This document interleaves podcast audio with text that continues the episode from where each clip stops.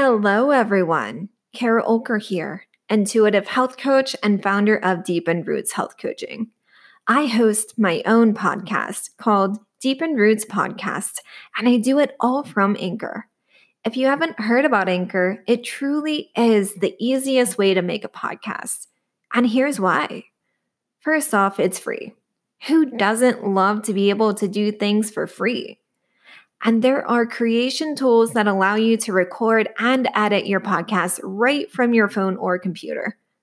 Also, Anchor will distribute your podcast for you so it can be heard on Spotify, Apple Podcasts, and many more. By the way, you can make money from your podcast with no minimum listenership. Pretty sweet, eh? It's everything you need to make a podcast all in one place. I personally love using Anchor to record and upload my podcast episodes. I get to choose my own intro and outro music. In case you were wondering, it's Tropics in the Beats section. And it's very user friendly for this millennial who can't technology at all. it's one and done. Then I schedule my episodes to publish whenever I want them published.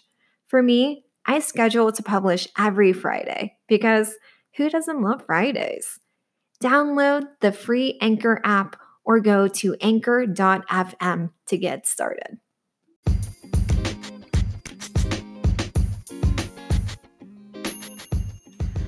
Hello there. You are listening to the Deepened Roots podcast. My name is Kara Olker, certified health coach and founder of Deepened Roots Health Coaching.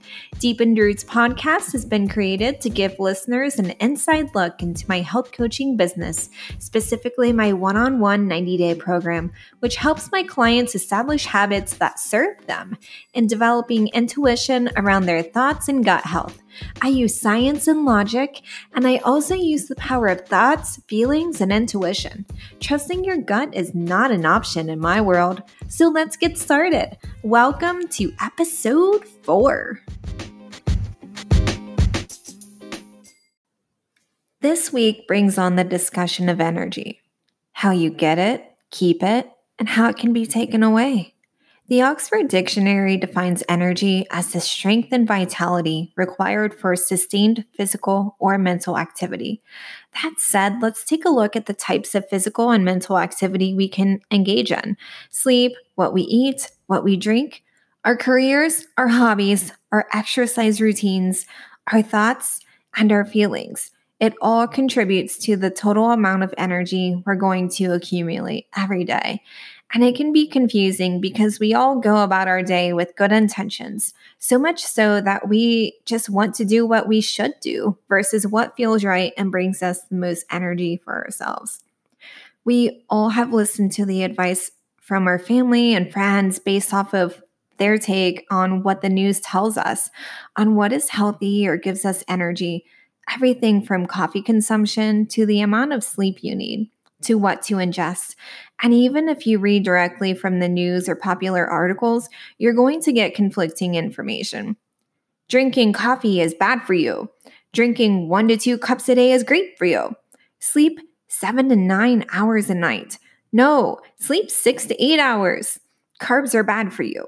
No, eat all the carbs, just don't eat bacon. At least that's what we think these articles are saying. That's how we're interpreting the findings. Then we start feeling negative thoughts about ourselves, which we then interpret in a one size fits all approach. For example, past studies have stated coffee can temporarily raise blood pressure due to the caffeine content, as 1.5 cups can raise your blood pressure from 6 millimeters of mercury to 8 millimeters of mercury for up to 8 for up to three hours.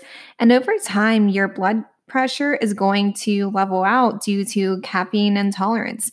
That said, some people interpret this data as, oh my, it's going to raise my blood pressure. It's going to give me heartburn, and I'm going to have a heart attack or stroke.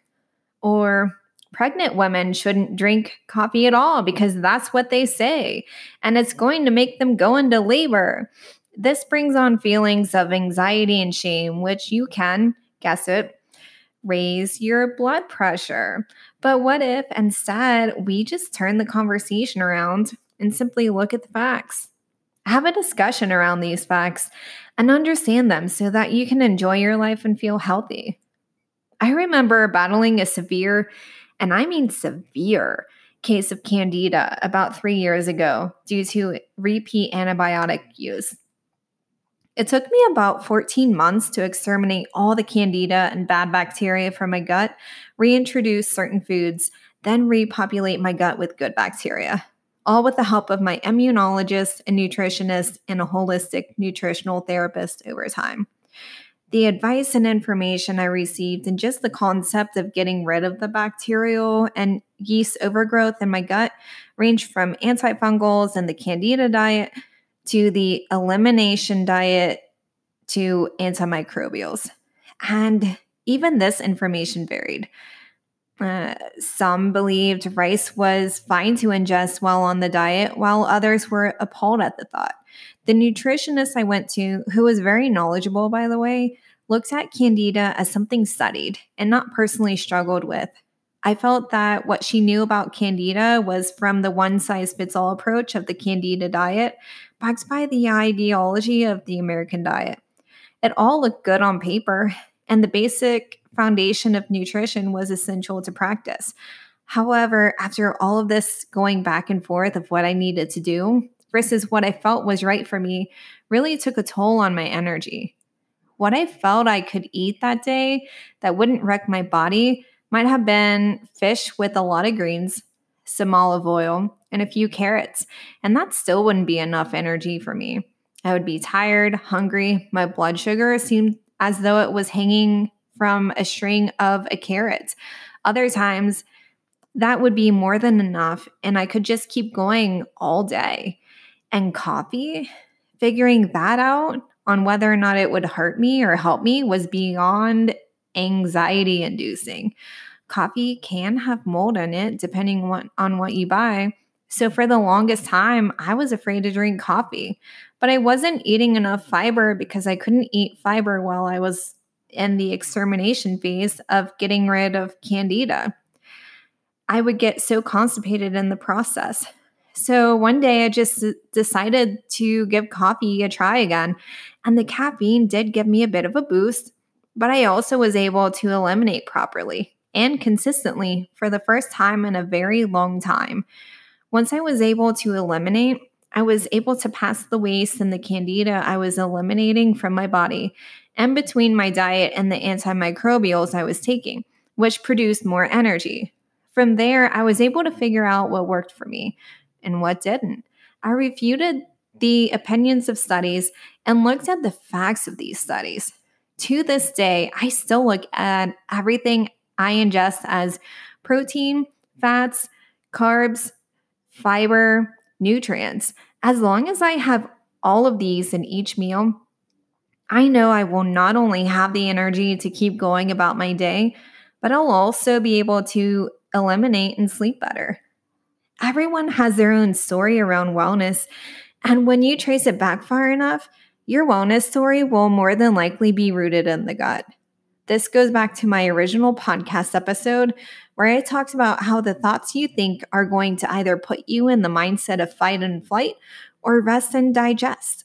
Seeking out energy sources to keep you going to survive is not going to properly cultivate your gut microbiome.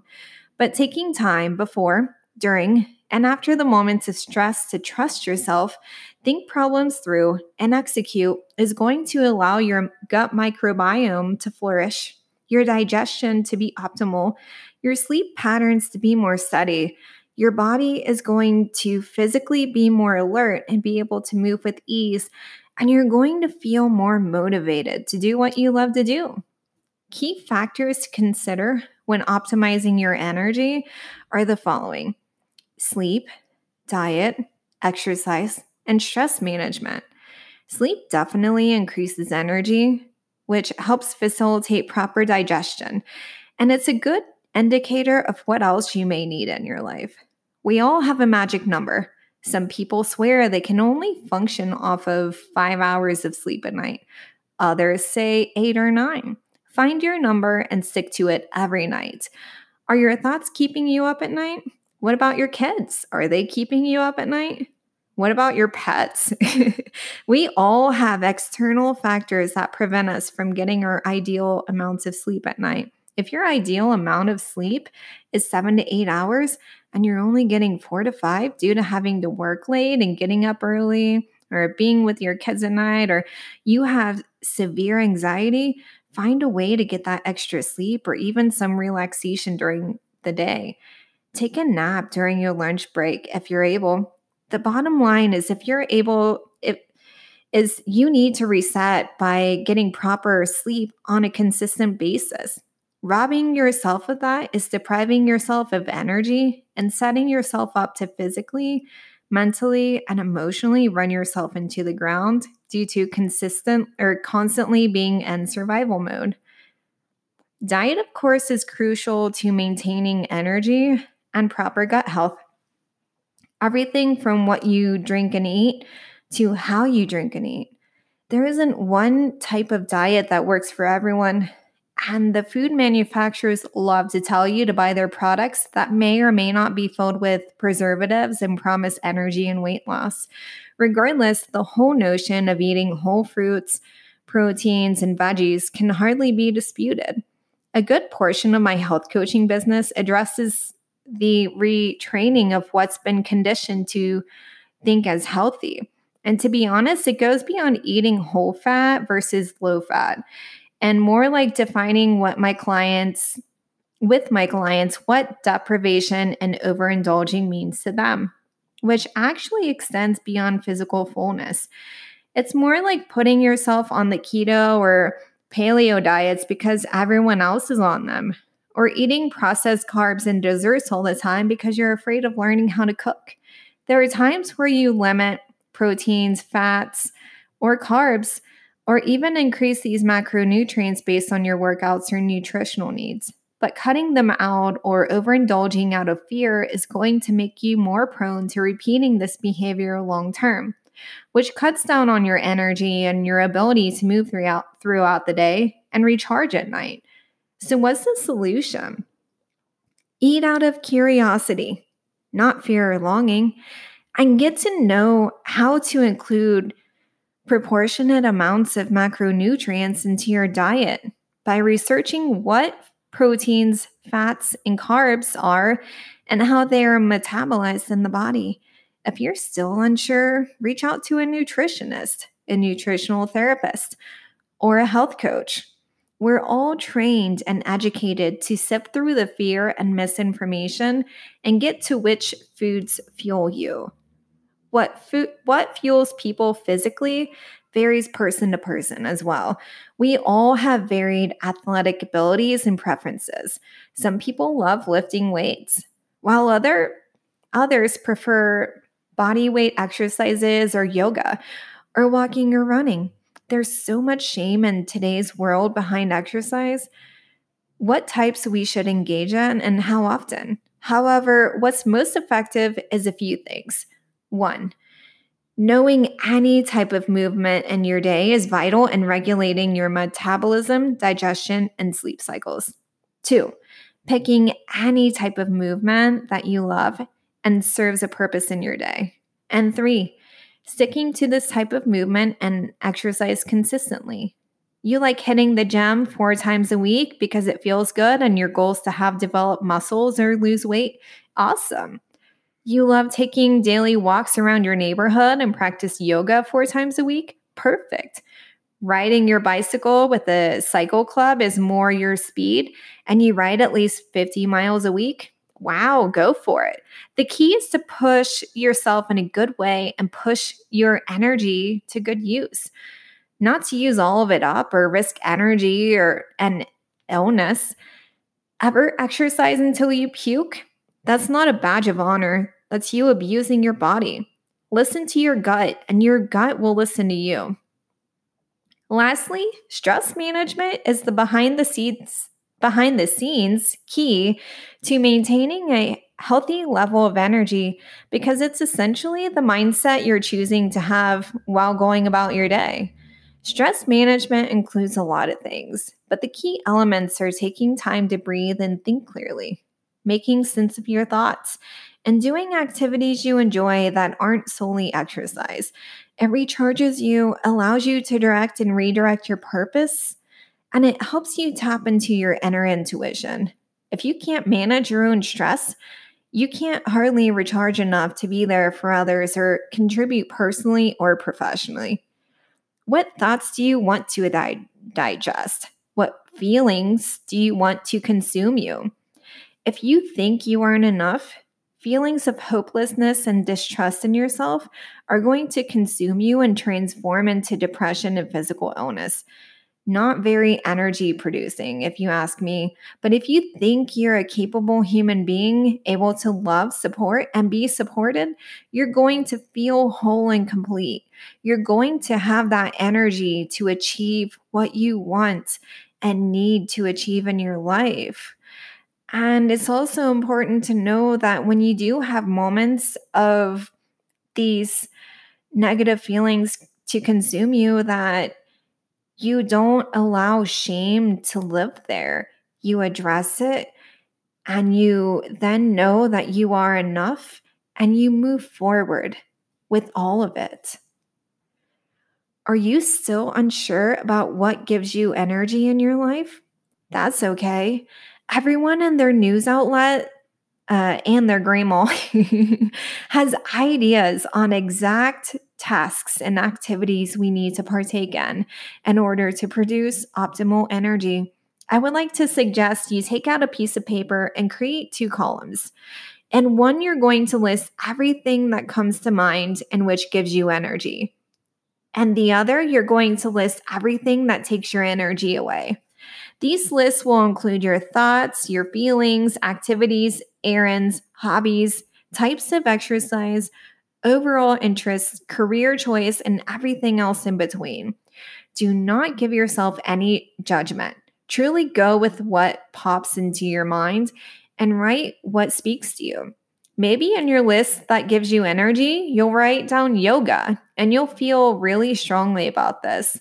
Then in your list and what takes it away, you write down running. Trust me, this is your gut talking.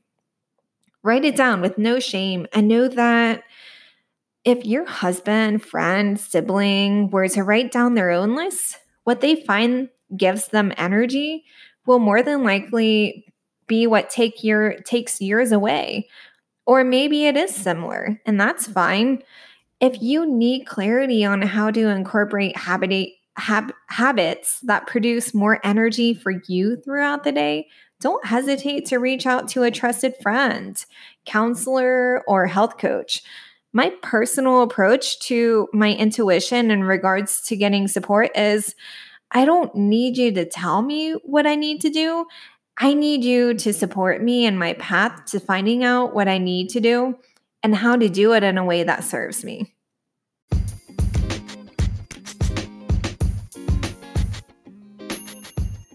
My podcasts are going to continue to release every week, and I'm going to continue to cover elements of my one on one 90 day program that is founded on the concepts of acting out of fear versus abundance and what serves you. I also encourage you to reach out and let me know what else you'd like me to talk about. What moves you? What speaks to you? What serves you? Also, don't be shy please visit me at www.deepenedroots.com for more details on my health coaching business and the coaching services I offer. I'm also on Facebook under Deepened Roots Health Coaching and Kara underscore the underscore health underscore coach on Instagram. Thank you so much for joining me, and I will see you next time. Bye.